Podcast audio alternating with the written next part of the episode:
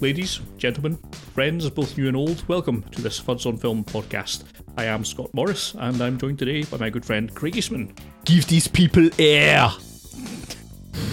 Again, our competition still stands. Just write in on Twitter. I, I do actually know that one for once, so that make a difference. and of course, relevant to the matter at hand because today uh, we're going to be talking about Philip K. Dick adaptations, specifically A Scanner Darkly and Radio Free Albemuth. Now, on this podcast, we love a bit of Nick. Philip K. is pretty much a favourite author. Just get out of the way now. You know what's going to happen. Uh, I think one of our favourite authors, and certainly some of our favourite films have been based on his work, and we've already spoken about a few of them in podcasts past him Blade Runner and Total Recall, which we very much admire, but it's fair to say that they're films based only very loosely on Philip K. Dick's work. Uh, that inspired them. So we thought we would take a look at two films rather more adherent to the source material uh, Richard Linklater's 2006 adaptation of A Scanner Darkly and 2014's Radio Free Albemuth, directed by John Alan Simon. And as usual for these episodes, spoilers abound, so consider yourself warned. Yeah. I, I think I was right in saying that. You're you're certainly a, a pretty big Philip K. Dick fan, aren't you? I I love me a good lengthy bit of Dick. Actually, it's shorter material? Actually, it's actually it's we'll, we'll talk about, about that later when I talk about Albemuth, but I do actually prefer a shorter bit of Dick. Um, I prefer a, a short form, yes, uh, Philip Kindred Dick effort in a literary sense. But I think what's interesting about these two films is that they are adaptations of works that came uh, much later in his career, quite uh, a, a, short period before he passed away, actually, and a period of his writing which is deemed a lot more difficult in terms of how one would go about translating it to fit the screen. And I think we will see that we have two directors here of vastly differing capability who have achieved vastly differing results. Yes. Um, but I don't know. Is there anything you want to touch on before we start? Do you want to touch? Much, do you want to touch on some Dick? Don't, don't I always. I probably should point out. Um, I, I do like Philip K. Dick's works, but I've not mm. read them all. And specifically, while I have read A Scanner Darkly and, and enjoyed mm. quite a lot, I've never touched Radio Free Albemuth, and uh, I hadn't really quite taken into uh, account some of the yeah. Some of the things that happened with, in Philip K. Dick's life towards the yes. end, where he had certain things happen, which I guess we'll, we'll touch on that later. But uh, mm. uh, certainly, both of these works are based, or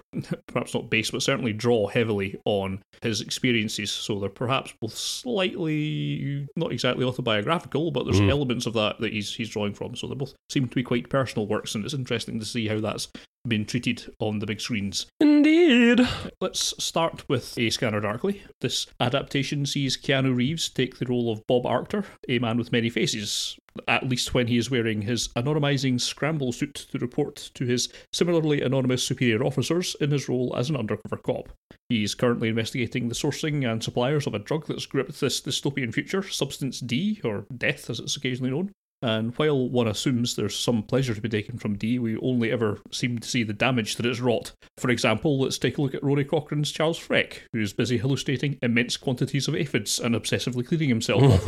and from a lot of what's said, he's still one of the better off. With, we're told, something like 20% of the American populace wired to the eyeballs on this substance, the closest thing there is to help for these people is a chain of rehab centres run by The New Path, who try and clean these people up for a return to society, even if the right and left hemispheres of their brains are no longer talking to each other. Arctor is currently working on Winona Ryder's Donna, his sort of girlfriend and small time dealer, with the hope of working his way up the chain. His once pleasant home is now occupied not by his long left wife and children, but by Robert Downey Jr.'s paranoid, hyperactive would be scientist know all James Barris and Woody Harrelson's much more laid back Ernie Luckman, a seemingly nice guy who's a lot more closer to the stoner washout stereotype than is perhaps comfortable. Things become more confusing for Arctor when, as a result of a tip off from Barris, he is ordered to start paying particular attention to the suspicious Bob Arctor character. When the future police say anonymous, they mean anonymous. So, he manoeuvres everyone out the house to allow for some fancy surveillance setup to be installed to better investigate himself. Now, there are, of course, any number of undercover investigators in film that wind up identifying more with the people they're investigating than their colleagues or their superiors. Unfortunately for Arctor, the dissociative disorders that Substance D causes makes it rather difficult for Arctor to identify with anyone, particularly when he starts watching sequences and recordings that he has no memory of. And So it goes, with Arctor becoming more paranoid and less capable over time until his superiors decide he's been getting a little too close, both to the addicts that he's investigating and also the drugs that he's been taking to fit in with them. And he's best off at a new path facility, which it turns out has been Donna's plan all along, suspecting that New Path is the main producers of Substance D, but they've been protected for some reason by the government and have developed great techniques for rooting out undercover cops. So, once she's unveiled as Bob's superior, she hopes to have a true addict shipped off to the place, which seems to be the only way to break through New Path's security, and they just hope that there's enough left of Bob Arctor at the end of New Path's psychological breakdown to gather and return some evidence to them. It is a desperate plan, and frankly not one that holds up to a lot of scrutiny particularly on repeat viewing. Thankfully, while the narrative is engaging, it's not really the main peg that the film is hanging its hat on. In terms of fidelity, certainly up until Bob shipped off to the New Path Centre, Linklater adheres pretty close to the spirit of the source material. It's not a literal translation because you don't have five hours to spend on it, and at any length you'd still never get Dick's wonderfully evocative descriptions of mental states and the like. From memory, it's been a little while since I read the book, but it's uh, a bit easygoing on some of the extreme New Path procedures that should perhaps be in the final act, but I suspect that Linklater was trying to get through that section as quickly as possible. On a number of levels, it feels very much like this film ends just after it's revealed that Donna is the superior officer the actor's been reporting to throughout the film, and the remainder of the narrative is perhaps given quite short shrift. But such is the nature of successful adaptations, and I'd argue that this is the most successful of the Philip K. Dick adaptations, at least in sense of being mm. adaptations. We've already described their affection for Blade Runner and Total Recall in prior podcasts, but as mentioned earlier, there's not really much of this no. original work in those films, and this captures much more of Dick's excellent original novel and is all the richer for it. One aspect of the film that could see it written off as a gimmick was the rotoscoping of the actors to make this an animated film, and I hope that mentioning this so late in the review belays that somewhat because I don't think it's even no. remotely relevant to the main strengths of the film. However, it has created a truly distinctive looking film and enabled some scenes of hallucinations and the scramble suit effect that I doubt the sub $10 million budget could have hoped to achieve as live action. Uh, it just looks terrific, and it looks every bit as good today as it did 10 years ago. The performances are all top class, and Reeves, who always takes more stick than I think is deserved, gives a layered and convincing central performance, and the supporting cast are all top notch. Perhaps overshadowed by Downey Jr.'s hyperactivity, which may, perhaps, just possibly be drawing from his own experience. Who can say? Who can say? Yeah.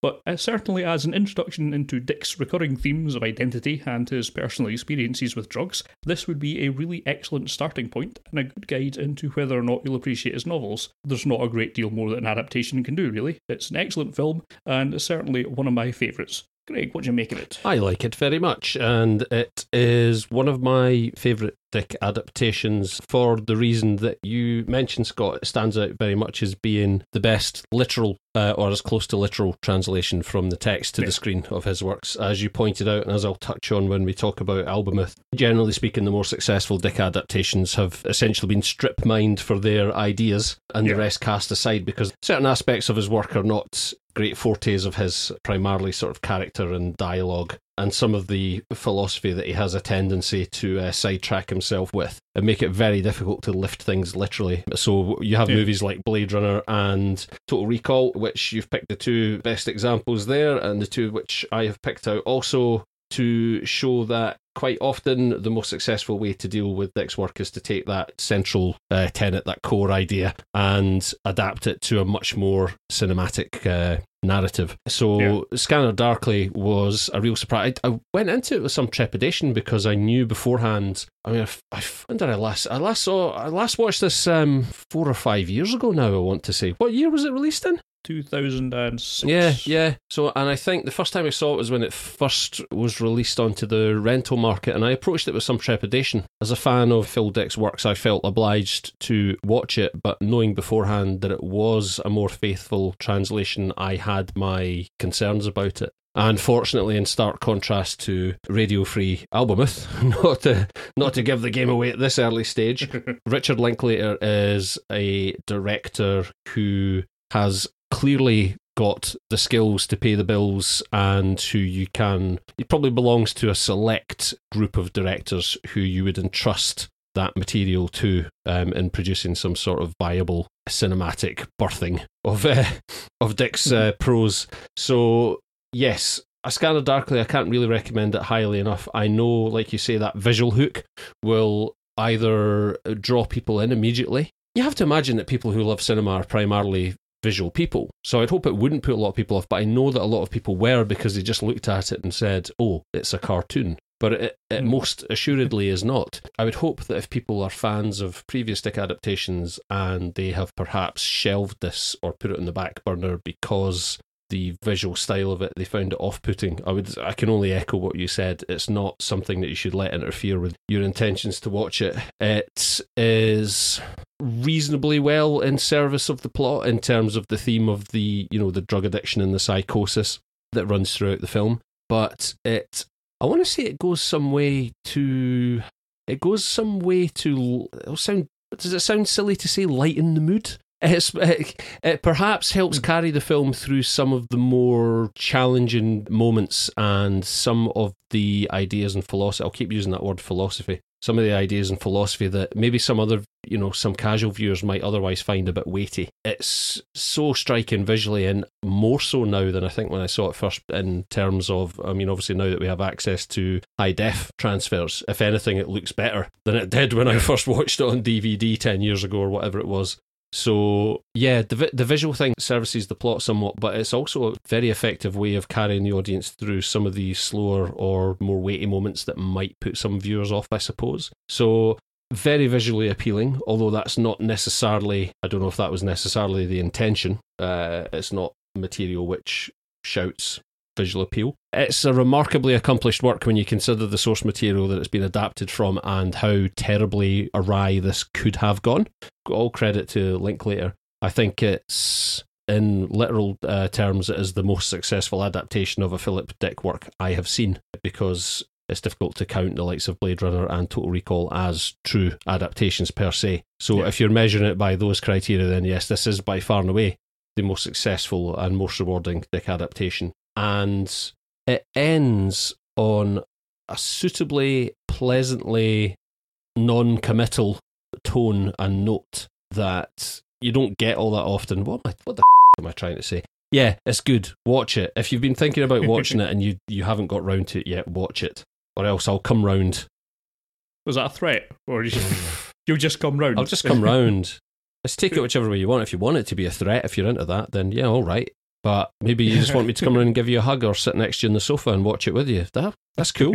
it is just a really good film, and it's one I enjoy heartily. Um, Linklater's the director I kind of blow hot and cold on. Yes, uh, very much. I think I was turned off at an early age because the first stuff that I saw of his was uh, my I think a unique career. Was Dazed and confused someone, or something. Someone was very happy about showing Dazed and confused almost endlessly in Slackers. Not unsurprising enough, they were stoners themselves, and hmm. I found it uh, terrible. I just a little bit childish. Like that film yeah. at all. It's just garbage. Yeah. He went to my back burner, so I can't remember. I think it was a bit of a a revelation when I saw Scanner Darkly because it might have been the first film of his I'd actually seen. So I saw mm. quite a bit, a few bits to kind of go back and uh, maybe uncover some of the rest of his career. But yes, it's, it's, a really good film, and this deserves to be seen if you've any interest at all. And uh, it doesn't even need to be science fiction. Um, no, it, it's just a, a great investigation into psychological thriller more than anything mm. else, and it just looks really fantastic. It's a very good film. Yeah, there are conspiratorial aspects to it. There's state interference. There's there's state control. All the sort of very familiar themes to anyone who's read Dick's work, but presented in a different way. And the source material is, I mean, generally regarded as being one of his best works. Yeah. So, yeah, if you're going to pick one to work from, that's not a bad choice. Let's put it that way. Yes, and it isn't perfect, and I think it, it does pull through some quibbles that I have with it from the, the original source material, but that's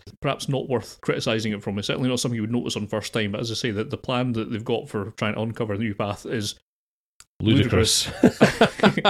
and of course, the, the, the idea that even if it was successful, that anything would be done, given that the only way this could possibly have happened is if it's by government support. Mm-hmm. Uh, you know, it, I'm not sure if uh, one small podunk uh, police department would be able to do a much about it if they thought they had proof, which would be one crushed blue flower that was smuggled out in a shoe of Bob Arctor. I don't think that would fly. It's by no means perfect, but I don't think that is really the thrust of the film. The narrative is there, but it's more just to give the characters a bit of an excuse to kind of have a breakdown in, and that's that's really what makes the film so interesting. So yes, fantastic film and very much worthy of your attention. And notable also for being, I think, the second movie from that period, the the Phoenix-like resurrection of Robert Downey Jr. Yes. Um, this was I can't remember. I think I might have seen, although it was released later. I think I saw this before before Kiss Kiss Bang Bang. Okay. And I, I, I, one of my abiding memories of my first view of this is like, oh yeah, isn't Robert Downey Jr. really great when he's not coked off his head and Yes. and imploding? Anyone with an interest in uh, Robert Downey Jr.'s resurrected career trajectory kind of needs to check this and Kiss Kiss Bang Bang out. I suspect you might have seen Kiss Kiss Bang Bang already, but I think they're possibly less likely to have seen A Scanner Darkly, and you really do need to check it out if Downey Jr. is your bag. and why shouldn't he be your bag? It's a very nice bag. Indeed, indeed, he's a bag for life. A. For I'd life, pay perhaps. six. I'd pay six pence for Robert Downey Jr. I know we don't want to, but shall we talk a bit about Radio Free Albemuth? I suppose we must. Yes, I might. I'll probably end up covering a lot of uh, a lot of the same ground here in terms of setup, Scott. But um, uh, safe to say, Philip Dick was primarily an ideas author, and over an undulating history of works, he committed those ideas to the page with varying degrees of success. Personally, I generally prefer his short story collections over his long form works, as those represent the best distillation of said ideas, with less of the meandering hippie philosophy and cumbersome dialogue that were never Dick's strong points, and which became increasingly turgid in later publications. It's probably odd then that one of my favourite Dick works is Radio Free Albemuth, a posthumously published novel that had been cast aside, presumably, as a first draft, and many believe its core philosophy retooled to form the Valis trilogy. The story concerns Nick Brady, a vinyl record store assistant in the early 80s who comes to believe he has been chosen as the vessel for revolutionary messianic messages from an extraterrestrial entity he labels Valis, as you do. The America in which Nick lives is an alternate reality where fascism has slowly spread its roots throughout society, spearheaded by President Fremont, a composite Richard Nixon slash Joseph McCarthy figure who has remained in power for some four terms now on the back of a rigged voting system.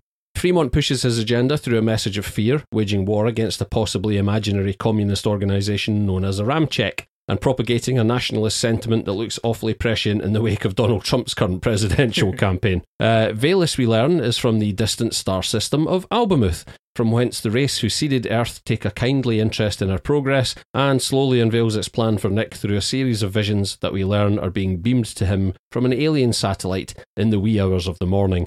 Uh, keep paying attention, guys. Stay with me.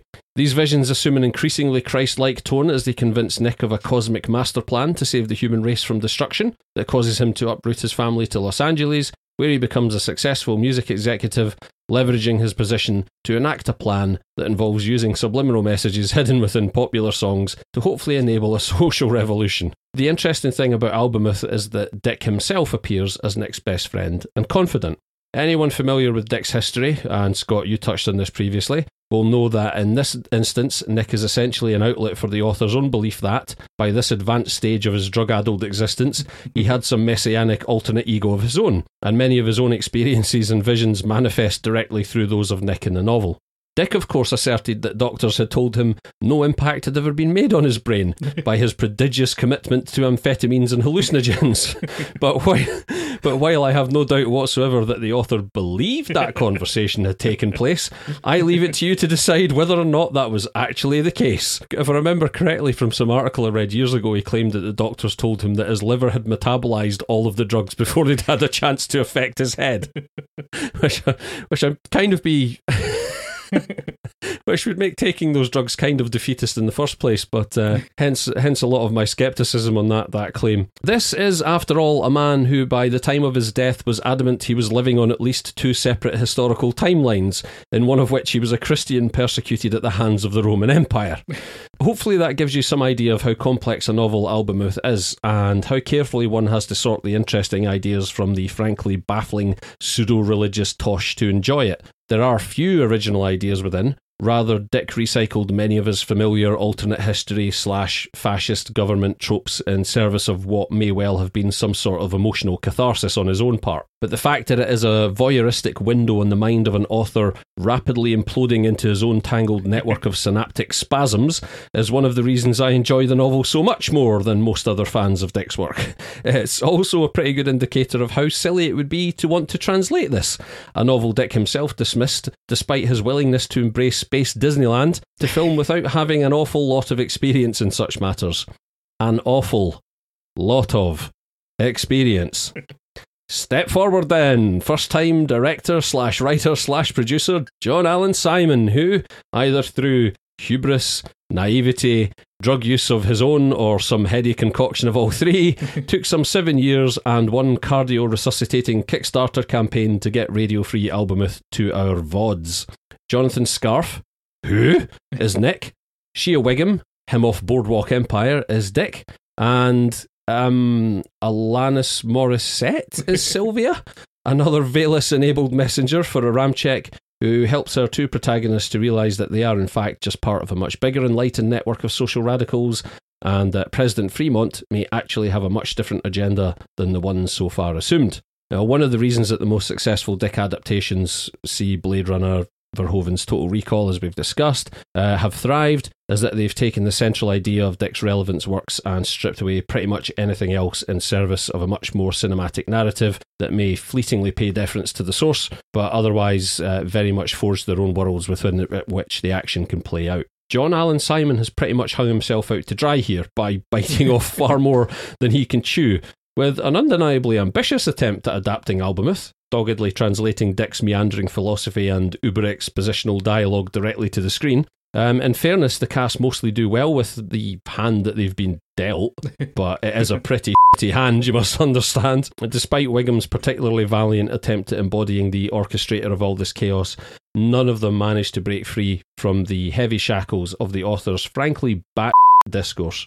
Isn't it ironic, don't you think, that Morissette is perhaps the most effective? Her naturalistic delivery and relative lack of experience proving one of the more effective ways of skimming over such alternately baffling and frustrating material. it's not that there isn't a good movie to be made of Albemuth, it's just that it has very little to do with the novel, and it needs a huge amount of editorial consultation if it's to be tackled by someone who isn't already firmly entrenched and experienced within the medium. See Richard Linklater, um, I'm gonna I'm gonna go ahead and take a punt here, Scott, and say that on this occasion, I am absolutely confident that you're going to agree with that assertion.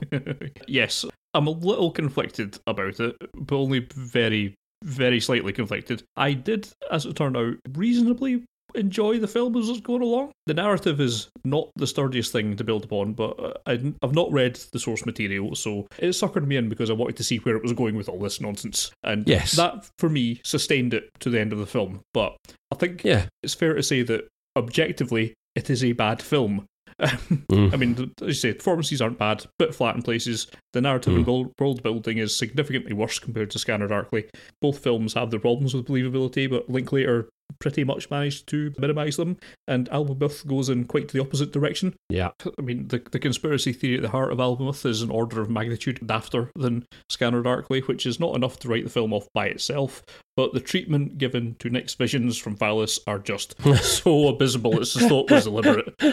Uh, it's, it's the worst looking sort of Sunday afternoon TV movie kind of sort of crossed with what I imagine like a Scientology promotional video might look like. I don't I don't know. What got me is that each one is shown in a completely different and equally amateurish style and that alone just drags the surrounding territory down to laughing stock level. And uh, I mean, the strange thing I think is that the rest of the production design's perfectly competent. I mean, it's not it's not something fine. to rave about, but it's perfectly acceptable. No. And then you get these abominations that would embarrass an Amiga demo disc from the late eighties. And if they if they just picked one style and ran with it, I think it would make a bit more sort of stylistic sense and be a bit more uh-huh. excusable. Uh-huh. I mean, uh, like it's not a film with a major studio backing or much of a budget, obviously, but these mishmash of horrendous CG travesties are just repellent and really expose the, the shortcomings of the film rather than hide it.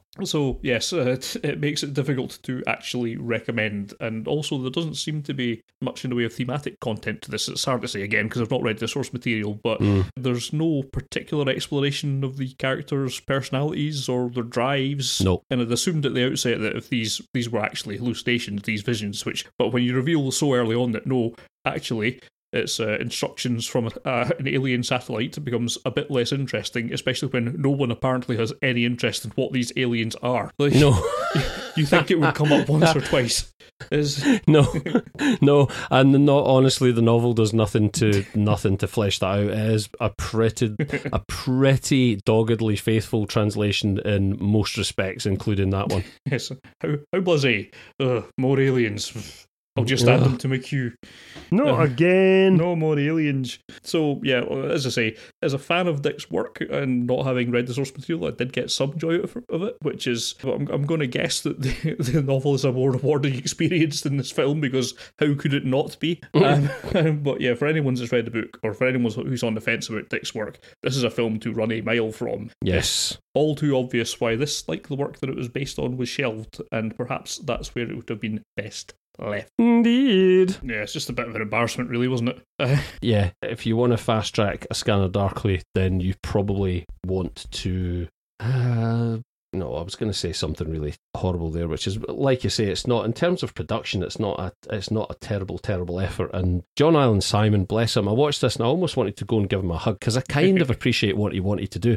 I'm just baffled as to why. I mean, I'm assuming for the guy to want to take this project on as writer, director, and producer, he must have some passion for the source material yes. right? Or some close tie decks. So he must be familiar. I mean, I I really like the novel Radio Free Albemuth. As I say, it's one of my favourite decks, but I make that statement acknowledging that that's a very subjective liking on my part. I know that that objectively is nowhere near one of Dick's best works. Yeah. And that, as I say, the fact that Dick himself shelved it at a period in his life where he thought he was Jesus.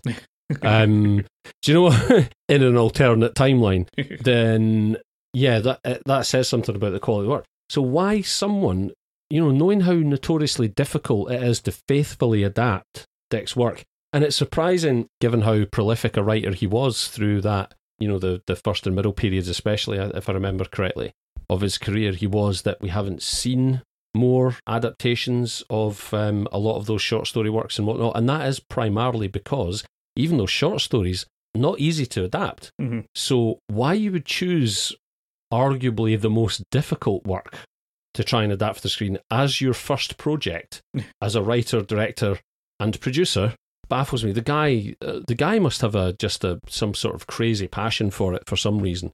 We can only imagine. I must read more about John Alan Simon. I'm going to make the assumption at this point that he's incredibly mentally unbalanced. but it kind of makes me want to go and give the guy, throw my arms around the guy and go, listen, I kind of appreciate that you tried. And it, it's not all terrible. When we talk about the performances, I feel like the caveats, I put the caveat in there that I genuinely feel like most of the actors, with the exception of one or two, do the best they can. And when we say about the performances falling flat, it's one of those occasions where it's it's really not the actor's fault. It genuinely, genuinely is the material they're working with. Because Dick's dialogue is uh, in his novels, and here it's a literal translation. I think literally a lot of this dialogue is lifted off the page. Dick's dialogue in his books is usually he's more interested in it in service of it is it's purely expositional. It's not often all that character building so much as most other authors, and that that in itself, if you're going to do that, if you're going to translate that literally, that does not translate to the cinematic medium at all. So, like I said, there's there's got to be a movie in here of the ideas, or you know, a two three part TV series. Because Man in the High Castle, I wouldn't have wanted to try and tackle that necessarily as a two hour movie. But look what a success um, Amazon uh, made of it um, in the ten part TV series, uh, not TV series, um, on demand series. So um, I feel like if you were going to tackle Albemuth, you would have to do something similar to that. But even someone as accomplished as Linklater, uh, you're still taking a gamble if you want to take on board all of those tasks yourself. You need someone to editorialize for you. You you probably want if you're that close to the source material, you probably want someone else to step in and say, okay, well here's my opinion of what you need to chuck out from this because you're you're too close to it almost. And somewhere in there, there is a, a compelling narrative. It's just that it's not, as I say, the novel, and it's certainly not the novel crammed into two hours. Yeah, the, the narrative would have to be significantly altered to this to make any sense. Uh, Yeah. pro- I did some reading on John Alan Simon earlier. He's uh, the boss of a distribution company who I think handled the stateside distribution of stuff like The Wicker Man and some other kind of somewhat more quirky films, that that sort of thing. But this, yeah, it's, it's Wow. an, an ambitious first project to take on no actual on the ground experience. I, I guess he might have been around for some of this stuff, but yeah, um, it's a tough one to start with.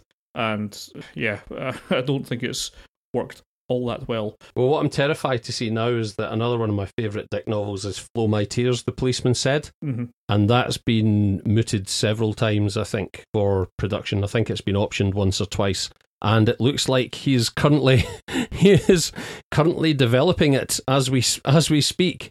um, so that fills me with a bit of dread because there you go. That's unless he's learned an awful lot from uh, from Albemuth, then that's two of my favourite Dick novels that are potentially about to get trashed. But um, yeah, I almost want to say it's um, it's like a super brave attempt, but a really really fundamentally misguided one from the from the very inception. So yeah, one of those movies. I think the story of which is probably far more compelling than uh, than the movie itself. So the story of the production of which. Yeah, as I sort of alluded to in the films, it was it was finished in 2010, and then it sat on a shelf for four years uh, mm. because I think, understandably, no one particularly wanted to distribute it. Uh, the, as you mentioned, the Kickstarter campaign could, did get out to, to the video on demand, but I think it's safe to say it's not made much of an impact for perfectly understandable reasons. It, it did get a theatrical release and garnered something like five and a half thousand dollars in the states, Scott. So, mm. well, there we go. what more can you, you know say? I mean? Big money. Yeah, big prizes. I love it. but as I say, I don't. I feel bad. I feel bad beating up this film because it's. I think it's tried. I feel like its heart is in the right place. It wants to be so uh, reverential to the work, but I think it's just the wrong approach in this instance. And yeah, they've not had the. Well, in, in particular, they've not had the CG moxie to figure through on the the. Uh, I know I keep coming back to that, but if those hallucination sequences, those uh, Valis sequences, had just been just a bit better or more consistent, this would not have seemed like such a silly film. But that's then what it's reduced mm-hmm. to. It's just come across as being a very silly work. And that's not fair on everything that's around it because everything else is yeah. reasonably competent, but there's just this gaping hole in the middle of it that's sinking everything around it, and it's just a bit unfair, really. What cracks me up is that you could have saved yourself. I mean, as terrible as those sequences are, one assumes part of the budget at least went on them. yes. um, you could have saved yourself budget, time in the edit by simply not including those scenes and showing the character waking up at 3 a.m. in a state yeah. of whatever and you know enlightenment or something and then explaining to someone else what the vision was yeah. without actually trying to construct it visually on screen yeah. um, particularly when they, having they, it... no way aid explanation of what's going on so there's no point no. to them anyway you still needed to have that to explain what was going in them so yeah and typically as I say the dialogue is so exposition heavy that essentially all that happens is Nick goes and explains exactly what happened in his vision to someone immediately afterwards anyway yes um, so yeah it's it's really odd that you would opt to go down that route of what looks like you know mid mid to late nineties uh, sci-fi channel own production sort of level effects work. So it's like like you say, someone someone sitting at home with an Amiga and a video toaster. yeah. Really, really pleased with you know as the smoke as the black smoke pumps out of the thing. Really, really really pleased with what they've achieved on such a, a, a, low a low budget on such a low processor overhead. but yeah, just crazy, just crazy and misguided. So, I mean, if nothing else, we've given you one film to appreciate and one film to not appreciate, one dire warning to avoid. So, you know, there's there's been some value from this podcast, I think. Certainly, if you're a Philip K. Dick fan, embrace a scanner darkly and uh, reject Radio Free Albemuth. I think that will do it for today. Unless there's anything else you'd like to bring up? I don't think there is, Scott. What will we be discussing next? Well, we'll be having a bit of a free-form discussion on whatever we happen to see at the cinema, um, assuming I actually see something at the cinema. We will be back with you with whatever we wind up seeing, or hopefully getting something on catch-up on the 20th. But until that time, I have been Scott Morris, and I bid you adieu, and I hope Craigie Spin will do so too. I certainly shall. Adieu.